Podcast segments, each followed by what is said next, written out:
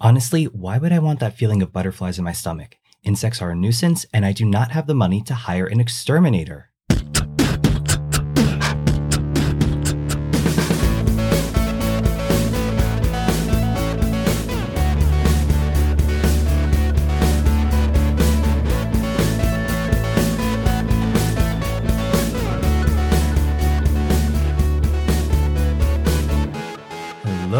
My and welcome back to another episode of A Jaded Gay. I'm Rob Loveless, and today I am a non jaded gay because it is pouring here in Philadelphia, such a cloudy, rainy day, which I know might sound kind of the opposite of not being jaded, but I love a rainy day. I think it's so cozy. After I'm done here, I'm hopefully going to just be lazy all day, watch movies. Realistically, probably won't happen because I have a million things on my mind and I can't sit still, but I like the idea of a rainy day, of it being quiet and relaxing and cozy, so we'll see. Anyway, getting into the topic. You know, a lot of people talk about those butterflies you sometimes get in your stomach when you like someone, and I think a lot of us might equate needing to feel that to know you like someone. But for me, those butterflies aren't a good thing because usually, spoiler alert, it's anxiety. like I've gotten butterflies in my stomach when I've gone out with someone who intimidates me, or maybe they're giving off red flags. But then I feel the butterflies and I'm like, oh, I must have feelings for them. And we kind of talked about this a bit in the episode on emotional unavailability. You know, sometimes we tend to equate drama with intimacy or crave chaos, but conflate it with excitement. And this might be because we're so physically attracted to someone that we're relying on our physical attraction to dictate whether we have an actual emotional connection with someone. And it's important to remember that just because something is exciting doesn't make it real. So, in this episode, we're going to talk about the difference between infatuation and love. But before we get into it, you know the drill. Let's pull that tarot card.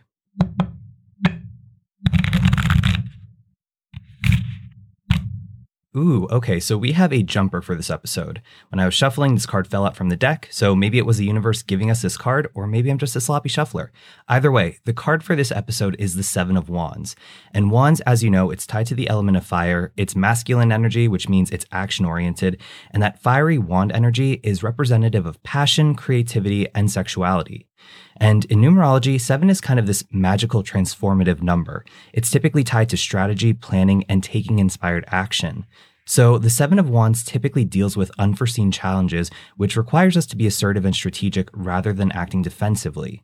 And specifically, as it ties to romantic relationships and conflict resolution, we really need to speak up for our needs, but also be willing to hear out our partner's needs. And while it can be scary to deal with relationship challenges, we shouldn't be afraid to meet these challenges head on, since they can be overcome and ultimately will make the relationship stronger. But we also need to make sure we're clearly articulating our boundaries and intentions with our partner. So, with that in mind, let's kick off the episode by asking what is infatuation? Well, there's a few interesting definitions for it. Oxford Languages defines it as an intense but short lived passion or admiration for someone or something. According to Merriam Webster, it's a feeling of foolish or obsessive admiration for someone or something, and it's a strong and unreasonable attachment. Meanwhile, Cambridge Dictionary says infatuation is strong but not usually lasting feelings of attraction.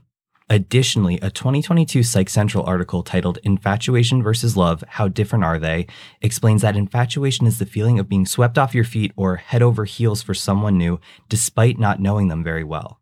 And many may refer to this as love at first sight. You know, it feels intense, passionate, and beyond reason.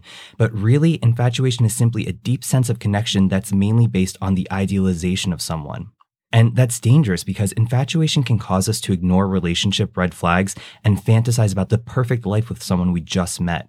And this is something I'm guilty of, especially when I was younger. I mean, I was 21 when I first started dating men, and I really had never dated anyone before I came out. So at 21, suddenly people are noticing me and asking me out and complimenting me, and I'd get swept up in that right off the bat and would start thinking, oh, maybe this is a person for me. And I think that's normal to think about at some points of a relationship, but I'm talking about like after the first date. Like I would grab a drink with someone and then go home and start wondering, okay, where is this going to go? I think they're really cute. When am I going to see them again? And my mind would be racing about them, which is obviously not good because one, this person is still a stranger to me and I'm liking the idea of them versus them as an actual person. But two, that's idealization and idolization, which isn't a healthy foundation for a relationship. In fact, long term commitments don't usually survive on infatuation alone, but you may experience infatuation for years depending on the circumstances. Dr. Joanne Munden, a board certified psychiatrist from Sacramento, says that infatuation lasts for between 18 months and three years. And unless a long distance relationship is involved or an extremely insecure individual is fascinated, infatuation rarely lasts longer. And there we have it, extremely insecure individual, which explains why I've gotten swept up in infatuation in the past. But in all seriousness, we might become infatuated with someone because we're physically attracted to them, because dating someone new is exciting, or because we love to fall in love but ultimately it's because of the chemical reaction in our brains. Here's an excerpt from Love to Know. You might actually feel high and euphoric when you're infatuated with someone. In your brain, the dopamine center is rewarded when you see or think about your love interest. Then your brain gets flooded with dopamine. This pleasure response feels so good that it's easy to mistake infatuation with a real connection. Many relationships are built on this pleasure and reward reaction, which can basically self destruct when the two of you realize this is what holds you together. So, what exactly does infatuation look like? Well, here are a few signs which will probably sound familiar. You're constantly thinking about this person, you haven't had that many real interactions or deep conversations with each other yet, yet you already have strong feelings for them. You feel like this person is basically perfect or the quote unquote ideal partner, you feel like this person is a perfect match for you. You feel vaguely obsessed with this person. You're very physically attracted to them, and it can sometimes distract you from exploring other facets of this person. You don't know them that well on an actual personal level. Most of what you know about them is surface level, based on appearance or based on their behavior in a group setting. Most of what you know about this person is the same stuff that any acquaintance might know about them. Most of what you know about this person is from hearsay or social media, not from actual conversations or experiences you've had with each other. You fantasize about this person despite not knowing them on a personal level. You feel a little disappointed when they don't meet your expectations, or you shrug it off as just a fluke.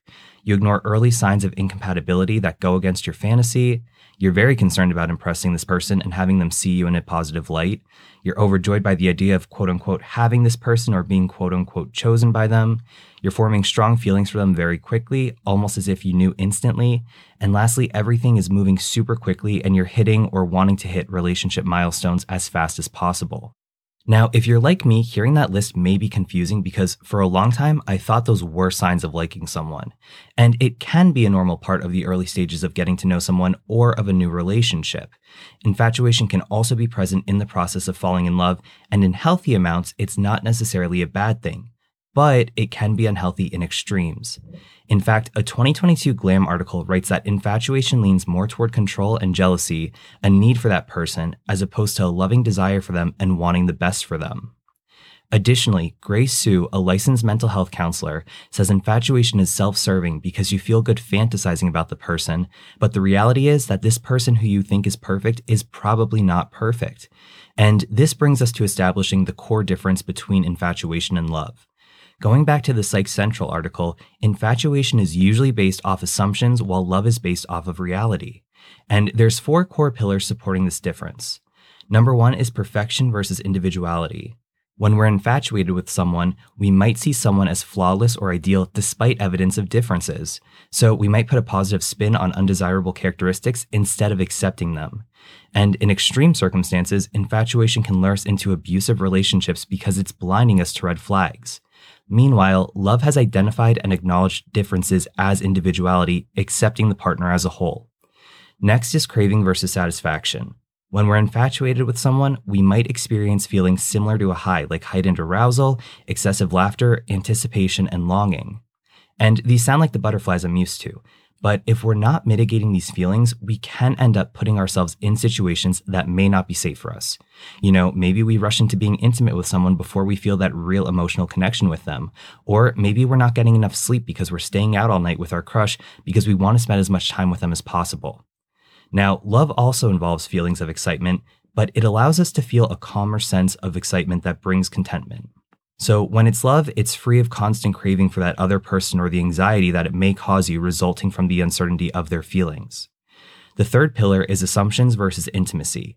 When we're infatuated with someone, we typically only know the superficial things about that person. We don't know all the nitty gritty details. In fact, my counselor in Pittsburgh once told me that it takes months to really get to start seeing that true person you're dating. On the other hand, love is based on a real sense of intimacy. This includes knowing things about your partner other people aren't privy to, witnessing vulnerability and emotional need, and being trusted with potentially hurtful information. And lastly is planning the future versus future planning.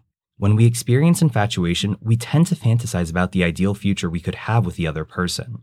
So you might think of dream vacations, having a family, or achievements you'll receive.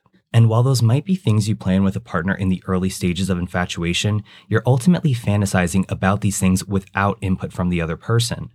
So maybe you're thinking about your future with the person you're dating, you know, the house with the white picket fence, two kids, and a dog, but you don't even know if the person you're dating wants kids. And this type of infatuation can even lead us to believe the other person is in love with you without this being the case. Not that they can't love you, but you're building up this ideology way too early on without truly knowing the other person.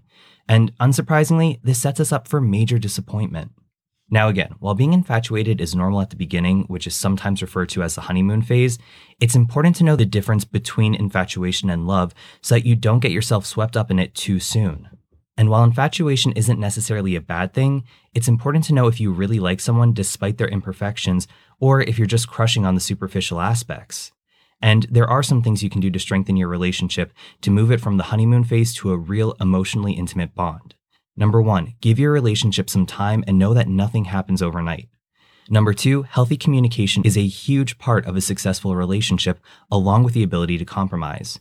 And number three, make sure there is a reciprocal sense of commitment to the relationship, which is what will create the attachment needed to fall in love.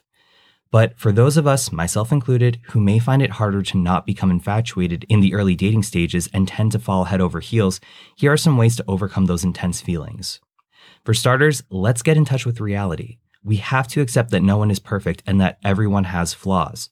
So while this may sound kind of negative, make a list of some of those undesirable qualities in the other person to ground you in reality.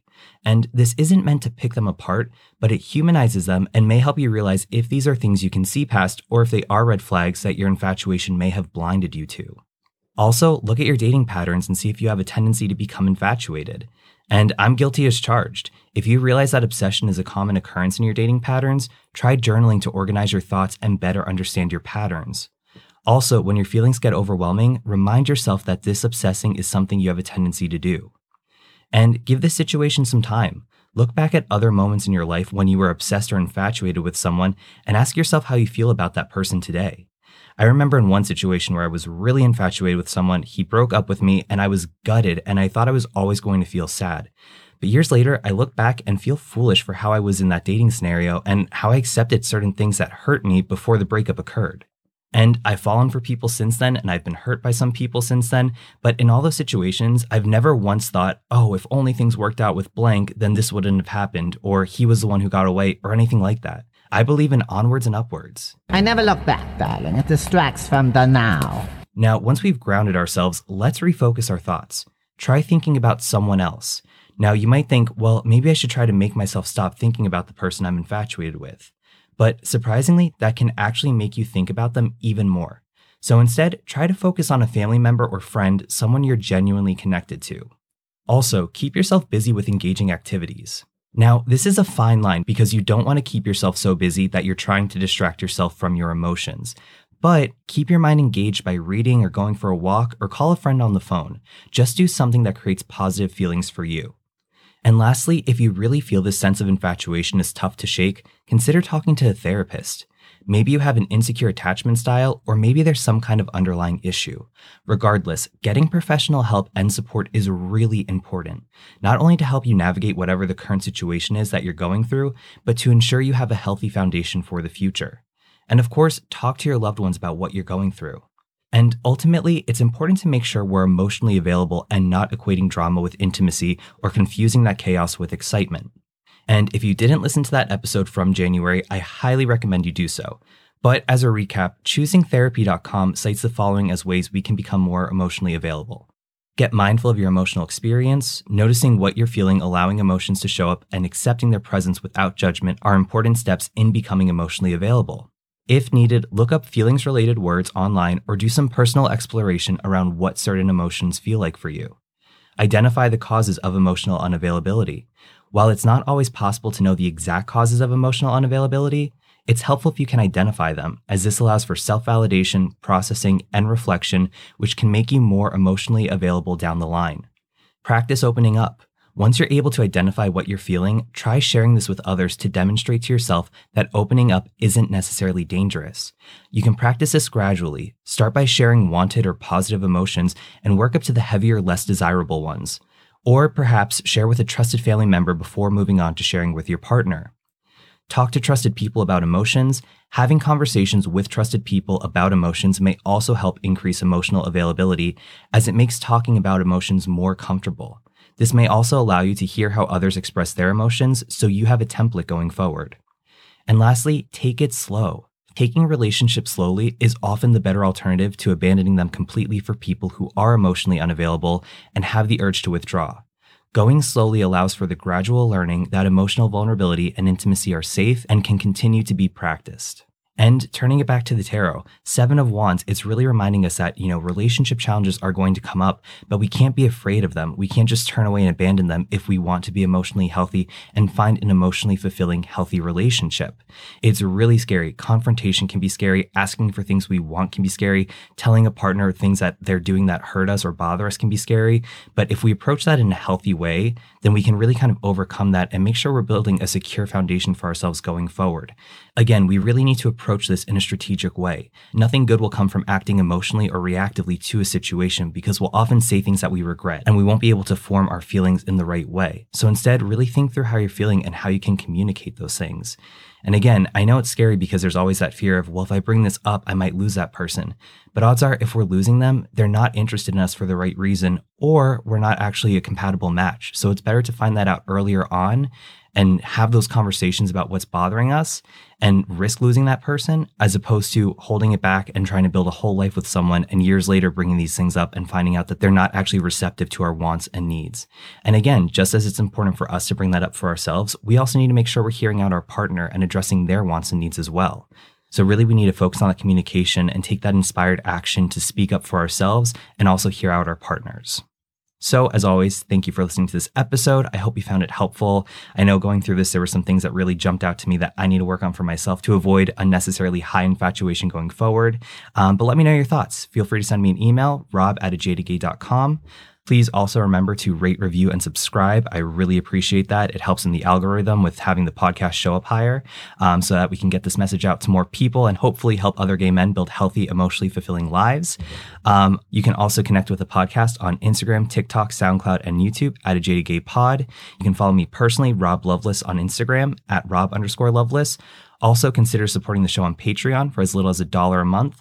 Uh, our tiers are $1, $3, and $5 with some goodies along the way. You can get a t shirt, uh, early access to podcast episodes a day early, ad free, and some other goodies. So check that out.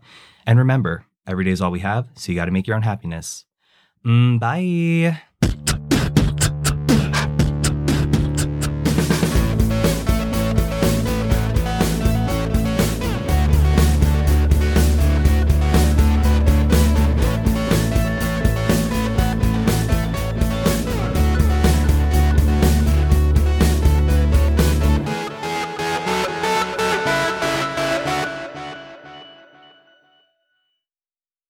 You might actually feel high and euphoric when you're infatuated with some.